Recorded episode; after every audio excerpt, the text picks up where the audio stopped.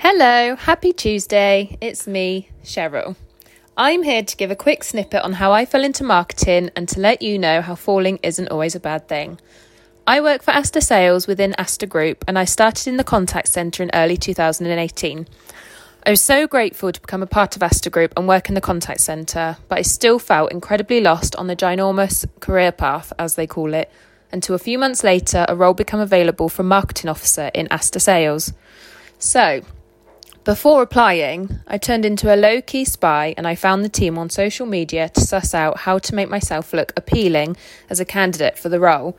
So that's when I set up a Twitter account and I sent a DM to the marketing manager to inquire about the job as I could see the entire sales team were heavily social media savvy. So I gave it a shot because hey, I had nothing to lose. Three years later, and I'm learning new things every day about marketing while also giving it a shot at overseeing Instagram for Aster Sales alongside the general day to day marketing bits.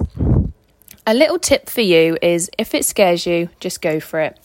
It was never going to be easy going into a whole new career direction with no qualifications in any form of marketing or social media, but I know that I'll never regret it, and the network of marketers that I've met along the way makes me so excited for what's to come. If you're interested in going into comms or marketing, I would strongly recommend heading to Twitter and LinkedIn and start networking to get an idea of it all. And hey, of course, I would highly recommend Comms Hero as a starting point. Who knew we could fit three years of fun into a two minute snippet? Hey, but as I said earlier, falling isn't always a bad thing.